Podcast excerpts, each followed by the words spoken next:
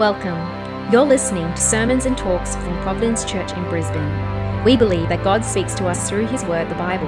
So we pray that as you listen, you'll be encouraged and challenged to love Jesus and live for Him. For more information about Providence Church, please visit our website www.providencechurch.com.au. Psalm 139 You have searched me, Lord, and you know me. You know when I sit and when I rise. You perceive my thoughts from afar. You discern my doing, my going out and my lying down. You are familiar with all my ways. Before a word is on my tongue, you, Lord, know it completely. You hem me in behind and before, and you lay your hand upon me. Such knowledge is too wonderful for me too lofty for me to attain. Where can I go from your spirit? Where can I flee from your presence? If I go up to the heavens, you are there. If I make my bed in the depths, you are there. If I rise on the wings of the dawn, if I settle on the far side of the sea, even there your hand will guide me, your right hand will hold me fast. If I say, Surely the darkness will hide me, and the light become night around me, even the darkness will not be dark to you. The night will shine like the day, for darkness is as light to you. For you created my inmost being, you knit me together in my mother's womb. I praise you because I am fearfully and wonderfully made. Your works are wonderful. I know that full well. My frame was not hidden from you when I was made in the secret place, when I was woven together in the depths of the earth. Your eyes saw my unformed body. All the days ordained for me were written in your book before one of them came to be. How precious to me are your thoughts, God. How vast is the sum of them. Were I to count them, they would outnumber the grains of sand. When I awake, I am still with you. If only you, God, would slay the wicked, away from me, you who are bloodthirsty. They speak of you with evil intent. Your adversaries misuse your name. Do I not hate those who hate you, Lord, and abhor those who are in rebellion against you? I have nothing but hatred for them. I count them my enemies. Search me, God, and know my heart. Test me and know my anxious thoughts. See if there is any offensive way in me, and lead me in the way everlasting. Heavenly Father, we do thank you that you do speak to us still and that we have uh, your word in front of us. And we pray, Lord, as we uh, think about the words in Psalm, Psalm 139, that you will remind us the truths about who you are, uh, the goodness and greatness and your majesty. And, and Lord, that that will really um, touch our hearts. It will move our hearts to, to desire more of you in our lives and to, to remember uh, to remember and consider uh, who you are uh, and, ha- and how sovereign and great you are. So we do pray for that now as we get into it. In Jesus' name, amen.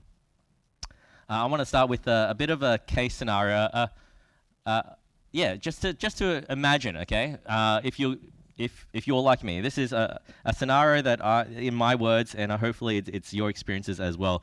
Imagine it's Monday morning, uh, six uh, six thirty a.m. Your alarm is going off. You know, you hit snooze a few times because it's cold and the bed is warm and you don't want to get out of bed. The weekend was a big one. You're feeling so tired, but you know you have to go to work. So you, after a few times snoozing, you roll out of bed. You know, you brush your teeth the night before, but you wake up and your breath stinks. you gotta brush your teeth again. Every morning happens like that, right? So you get dressed, eat some breakfast, grab a coffee, sneak in, you know, some time to read the Bible and pray before the day starts.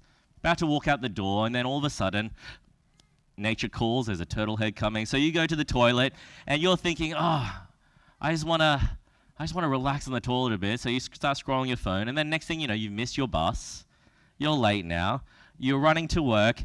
You get to work late after nine o'clock. A long day ahead of you. Inbox full of emails to reply to. Long meetings with the boss, with your team, with your colleagues. You're sitting in front of the computer, your eyes get tired, your back gets sore from sitting, so you get up and you have to stretch throughout the day. There's a problem in front of you that you just can't figure a solution out to. It's for a client of yours. Your brain hurts from trying to work it out, and you realize you need to go talk to your boss about it. You just can't do it on your own. All the while, your phone keeps popping off notifications, calendar reminders, text messages, your friends telling you about their weekend, your, your pastor asking you if you can volunteer this Sunday, your mum asking you if this text message is a legit one or a scam. You try to reply to them all, right? It's Monday, but you try to reply to them all, but you simply just can't. You leave some of them on read, you've ghosted some of them, you just don't have time to reply. Eventually, it slips your mind. Work is hard, it's slow as well, but then the end of the day comes around. You rush out, head to the gym. Hopefully, you know, hopefully you get a quick workout there at the gym because it's, you know, it's good for your mental health. And let's be honest, you ate too much fried chicken on the weekend. Then you go home, right? After the gym, you go home and you realize on the way you need food because there's no food in the fridge. So you stop by the supermarket and get some food. And you get home, you start preparing dinner. It takes like an hour to prepare food that's going to be eaten in five minutes. Then you got to do all these dishes as well. If you have kids, some of us here who do have kids, you know that preparing and eating dinner takes double, triple that amount of time. You might have extra extracurricular activities as well, right? So you might play sport at night, or you might have chess club or Bible study, or you go out with your friends. But otherwise, you're at home. Got a couple of hours maybe before bedtime, so you you have some options. You can watch Netflix for a couple of hours. You know, you're hooked on that show. Read that book that you haven't finished yet. Pay the bills or home maintenance or research your health insurance, whatever those adult things that you adults have to do at night. Do some online shopping, perhaps, online games, scroll social media, YouTube, chat to friends, shower, skincare routine, whatever it is you choose. Whatever it is you choose, the next thing you know, it's midnight. And you're like, oh, I wish I went to sleep at 10 o'clock. Oh, I'm going to regret this tomorrow. All those thoughts. All right, that's your Monday. Do, do you guys relate to any of that? Some of it? Yeah, come on. Yep. No, no one does. Well, that's that's what I imagine a Monday to be like. And that's what I've experienced in the past. Now, let's suppose that's an average day for many of us. As you listen to that, what are all the things that we experience in an average day that shows we're only human? All right, did you pick any up? Like, how about that we get tired, we need to sleep, we need to rest, that we get hungry, we need to eat. Sometimes we feel full and then we need to take a nap, or we feel full and we need to go to the toilet, or that we feel stressed from work we feel guilt from not replying to messages. We have to take care of our bodies. We have to go to the gym. We, we feel like uh, we're doing multiple things that we just can't do multiple things at once. We need to depend on others sometimes at work. You got to talk to your boss or your colleagues because you just can't figure it out on your own. You're the supermarket worker who sells you the groceries, the bus driver who takes you to work, or how about the part where you feel like you just don't have enough hours in the day? You wish you had more time. You wish you could be and do everything everywhere all at once. That's just an average day, isn't it? But then there are some days too where you have to visit the hospital because a relative is sick or dying, or your car breaks down in the morning, you have to get it repaired, and that's a headache. Or there are days where you just have relational conflict with people that are close to you, your spouse perhaps, your friend, a family member. It's emotionally taxing, it just affects the whole day. Or just those days where you wake up and you feel the dark clouds of anxiety and depression. There are endless demands and expectations to be met, unrealized dreams, relational disappointments, and we feel the weight of the world on our shoulder at times. And it's exhausting, isn't it? Friends, we're fragile and dependent creatures, aren't we? We have limits. We're only human. Now, some of us might need, yes, better time management. Some of us might le- need to learn how to budget or do the self awareness thing, work on improving yourself, being an adult and responsible. That can be hard. But what if the issue deep down for all of us is not having a right and a clear understanding of who God is or who we are before God? See, that's the goal the next six weeks to discover and know and be reminded of the God that we worship as Christians and how we've been created as finite, limited beings and why that's a good thing. Today, I want to, uh, I guess, get a, whet our appetites a bit and, and, give us a big overview of this ginormous idea. Really, it's a big idea, and try to do it in 30 minutes. And I have to admit, as I was preparing this, uh, my finite self did not fathom how great a task this would be, right? I'll try my best. Uh, and with the help of the Holy Spirit, you know, my hope is that we'll gain a little more wisdom on how we live in this world as finite humans under a good and infinite God. First thing I want us to do is we, I want to look at 139, Psalm 139, and I'm going to pull out some points in there to really appreciate who God is first, right? We want to uh, see that this God is limitless, unlike us who are limited. And so I want to use Psalm 139 as a, as a launch pad, you could say. Uh, you know, we get to, we read this, and if you've read it before, Psalm 139, it's very easy to look at it and, and hear the words me, me, me, and, and just think of it as a me centered psalm. Know, I'm fearfully and wonderfully made, and all those types of verses. But the more you read this passage, the more we'll actually see it's less about me and more about God. Let's read verse 1 to 4 first. I have this on the screen. You have searched me, O Lord, and you know me. You know when I sit and when I rise. You perceive my thoughts from afar. You discern my going out and my lying down. You are familiar with all my ways. Before a word is on my tongue, you, Lord, know it completely. What does that tell us? It tells us that God knows everything.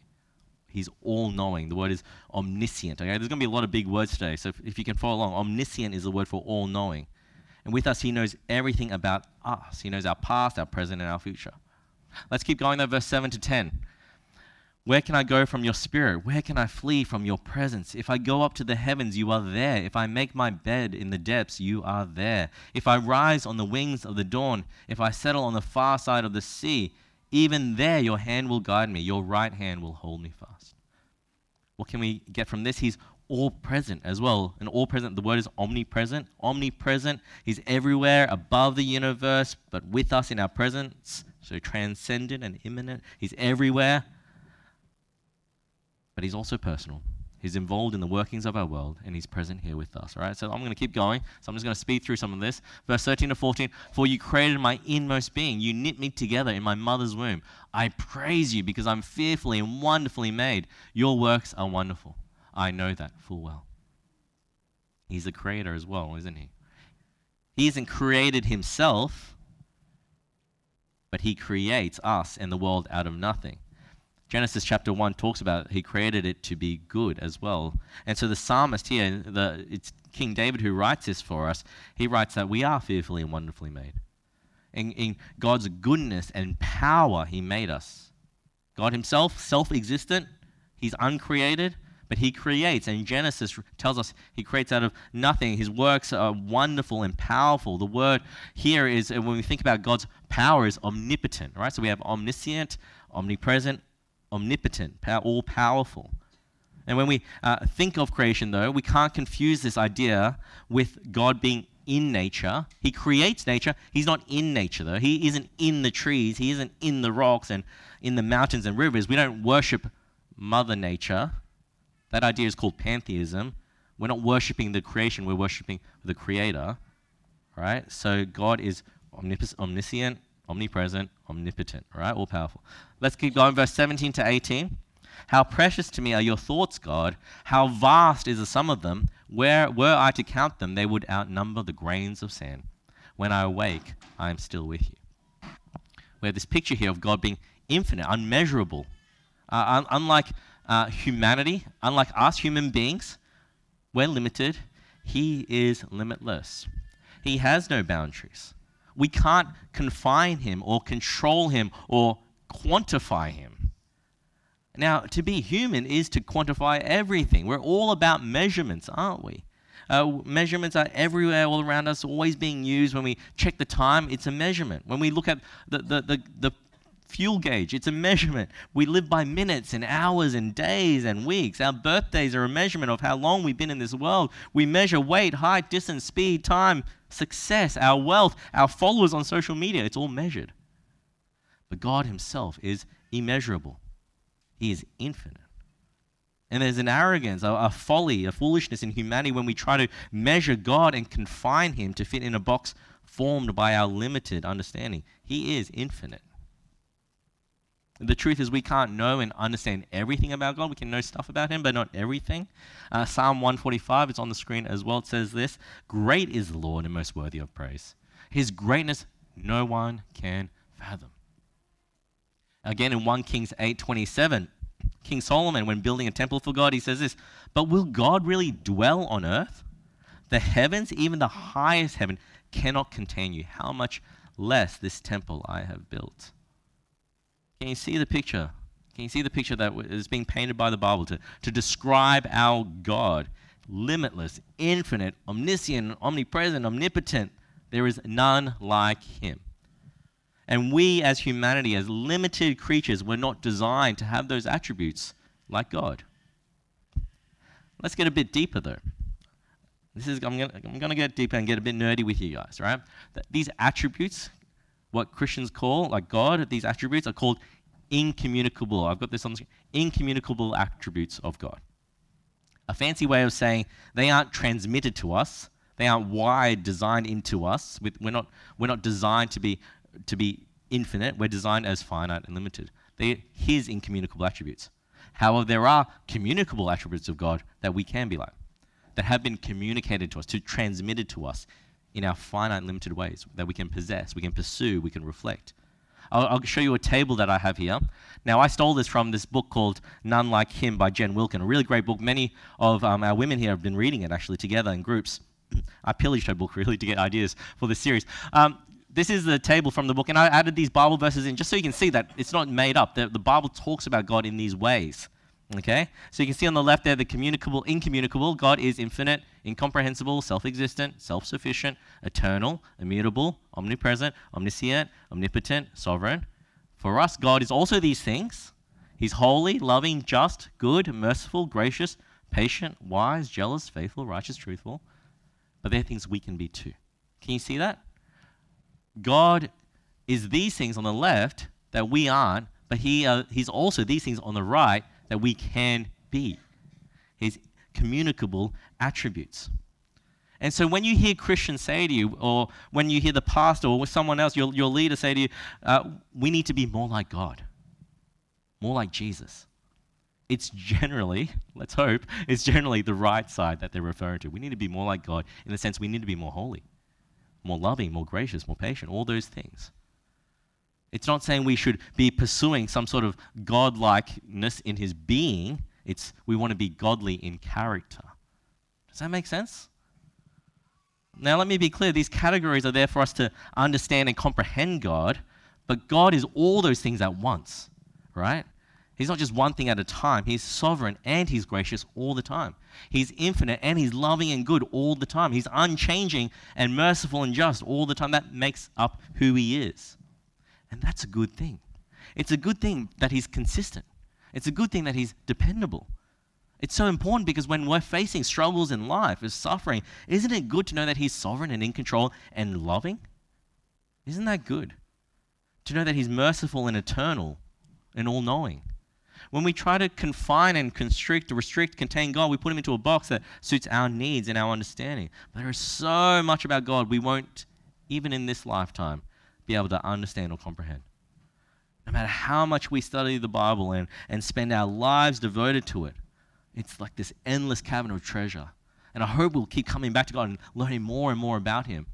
Like what I'm doing for the next six weeks is just like a tiny pinpoint of what we can know about God. But we can though, as far as he's revealed himself in the Bible, learn about what he's revealed to us, these attributes of God. They show us his nature, and ultimately they show us why he is God, why he is the only one, the only God worthy of our worship. Because here's the issue for human beings, even more so in a world like we live in today, it's all about hustle and bustle, efficiency and achievement, instead of a, a appreciating and embracing our limited design, isn't it true that we often attempt to play God in our lives? Ask yourselves. Do you find more often than not that your heart is asking, How can I have more control over my schedule or influence over the people around me? Rather than asking, How can I be more loving and patient and compassionate to the people I meet today? Isn't it so much easier to want to be God like instead of like his character. We aren't satisfied with being limited. We strive to be limitless. We often want to rival God. You see, that's our default, our sinful nature. The Bible talks about our sin. It's to rival God, to put God in the back seat in our lives, and to take hold of our lives and be God ourselves. In fact, we see this all the way at the beginning in the Bible. the beginning of our humanity with Adam and Eve in the garden, don't we? They were forbidden to eat from the tree or the knowledge of good and evil in chapter 2. What happens in chapter 3? Let me read this to you from verse 1 to 6. The serpent was more crafty than any of the wild animals the Lord God had made. He said to the woman, Did God really say you must not eat from any tree in the garden? The woman said to the serpent, We may eat from, from, the trees in the, from the trees in the garden, but God did say, You must not eat fruit from the tree that is in the middle of the garden, and you must not touch it, or you will die.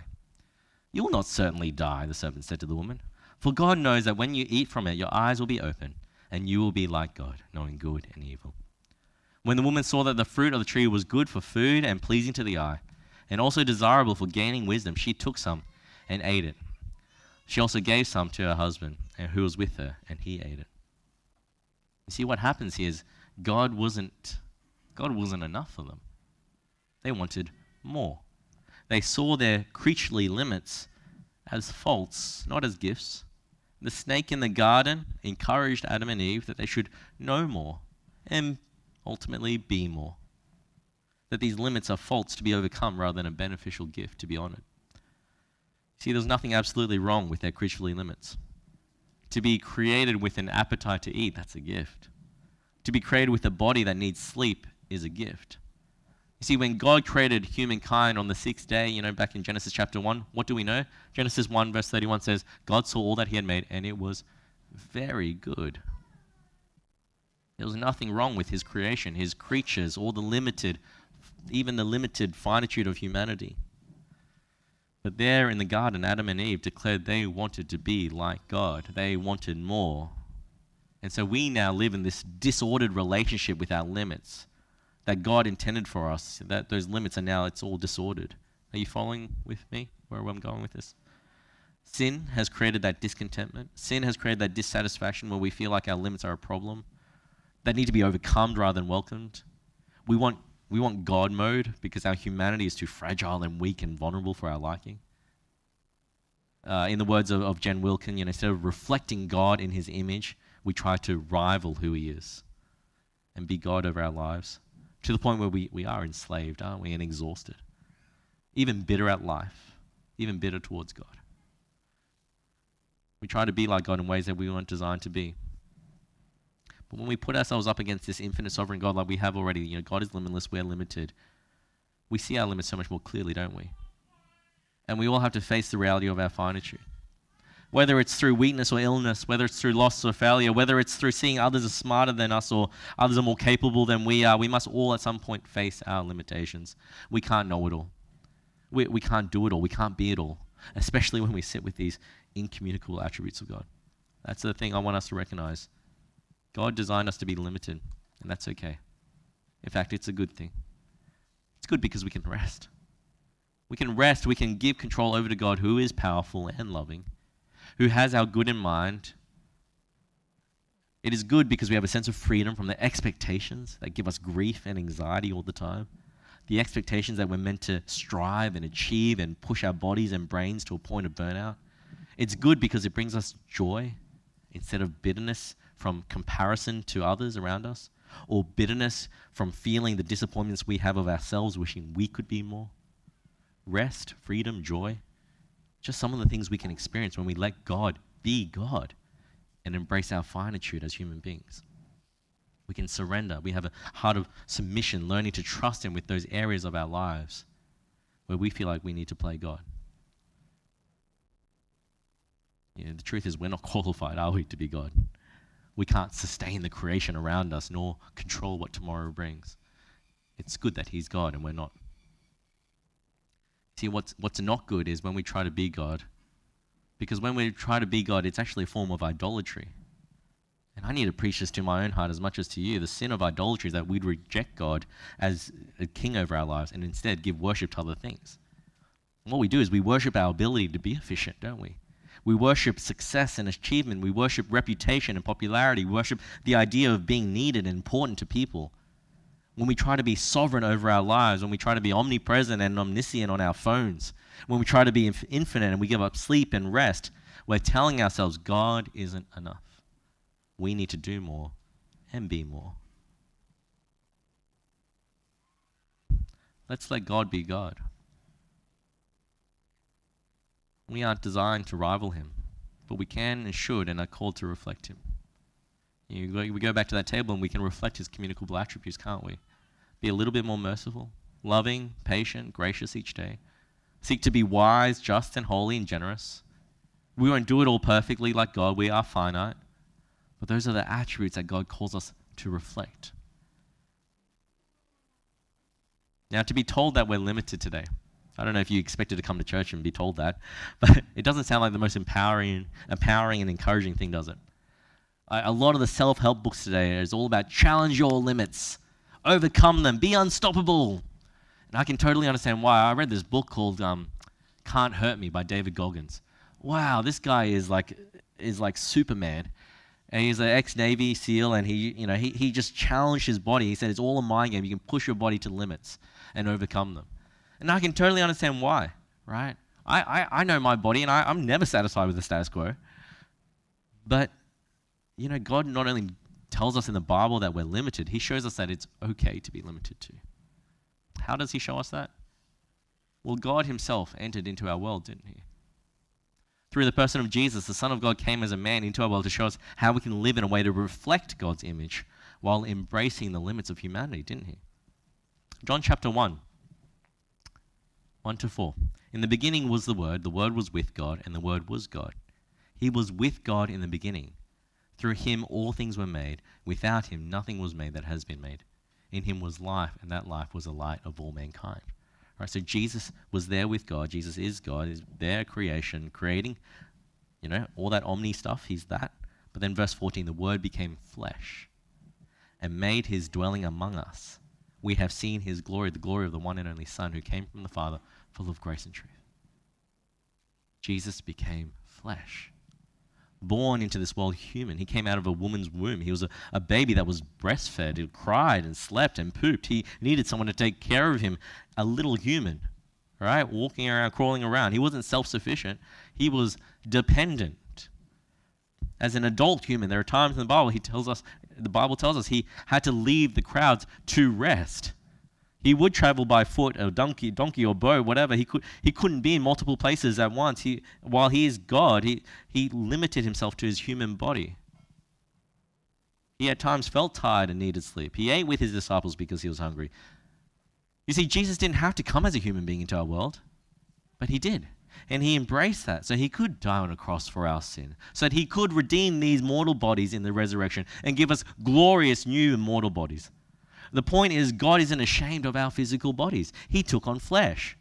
So, why are we ashamed of feeling tired? Or not meeting expectations, or not able to achieve more? If Jesus limited himself to 12 friends, why do we feel like we need hundreds all the time? If Jesus was okay to sleep, why do we feel bad to rest? If Jesus could accomplish so much in 30 years of his life, why do we feel like we never have enough time? It's okay to be human. Jesus embraced it. He shows us that we can, as God intended, be human in a way that honors God and is designed for good. And like Jesus, we can pursue a life that reflects God, giving glory to God through a life of love and grace and compassion towards others. Now, I've said all this stuff today. God is infinite, limitless, we're finite, limited. God has incommunicable attributes, we have communicable attributes that we should reflect. And Jesus shows us what that looks like in humanity. That's the things I've said today. And you might be here and you said, you're, you're thinking, Mikey, I've heard all this before. I know I'm not God. It's obvious. I'm human. I'm finite. I'm limited. So what? Well, here's what I want us to take home. Maybe the first thing we do is question, question our hearts. Why is it that you know this about God, yet you still feel stressed and overwhelmed, anxious, lonely, or the crushing burden of expectations around you? Maybe we need to be honest with who or what we might be worshipping other than God. Maybe that's a step we need to take. Maybe we need to be redirecting our worship to God, who is sovereign and infinite and in control when we feel or don't feel in control. He is God and we are not. Maybe there's some of the steps we need to take. Who is God over your life? Sometimes we live in a way where we might know a lot about God, but you have yet to truly know God relationally, who He is, how truly magnificent and majestic and unfathomable and infinite, infinite He is. Maybe we need to stand more in light of that. Maybe we need to stand in awe of God.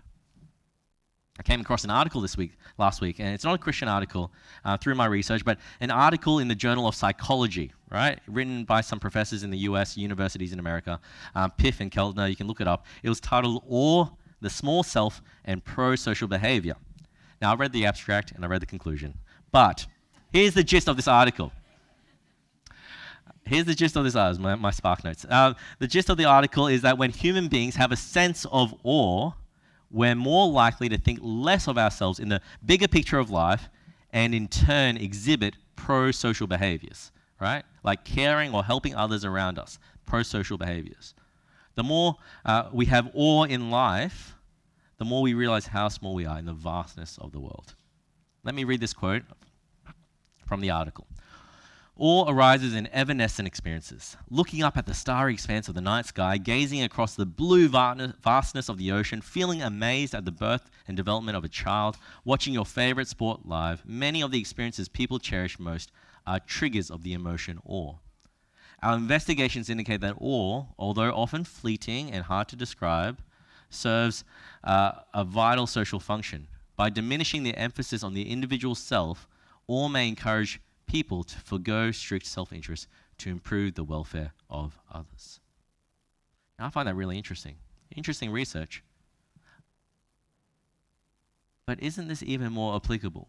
Isn't this true even more so for us as Christians? When we see the greatness and vastness and majesty and power of our God, we can stand in front of, say, the Grand Canyon. We can look up at the, you know, at the, the stars in the, in the sky. We can stand, we stand on, a, on a beach in front of the vast, endless ocean. And we feel a sense of awe, don't we? But as Christians, we attribute all that, the, the, the greatness of our creation, we attribute the creation to God, our Creator, don't we? And we see ultimately He's the one that we stand in awe of. We stand in awe of Him we can look at our lives and we see God carry us through time and time again, through all the hard times and the good times. We see him working miracles in the lives of our friends around us. We open the scriptures and we see, we see him in the living word, and the message of the cross of Christ reminds us that we have a sovereign God who loves us in grace and truth. We stand in awe of our God. Yet, too often in the everyday of life, we try to live as if we're limitless like God. And even when we run into our in, inevitable limits, we often hang on to the delusion that if we just work harder, if we, often, if we just squeeze tighter, if we become more efficient, we can eventually regain control. Perhaps we're awe deprived. Perhaps we need to daily have time standing before the awe of God so that in turn we can see ourselves as God sees us dependent, limited, finite beings. And in turn, we can worship God as He rightfully deserves in turn be led to pro social behaviors to reflect, though, God's character of loving others around us. As we stand in awe of God, maybe then we'll find the peace our hearts are desperately searching for. Peace in embracing our finitude and no longer aspiring to have infinite capacity. Peace when we begin living as He designed us with dignity, purpose, vulnerabilities, and limits, where we can relinquish control to Him who is sovereign, gracious, and loving. That's my hope. My hope is that over this series, you and I will be able to again and again be in awe of our sovereign, infinite, and limitless God. Let's pray.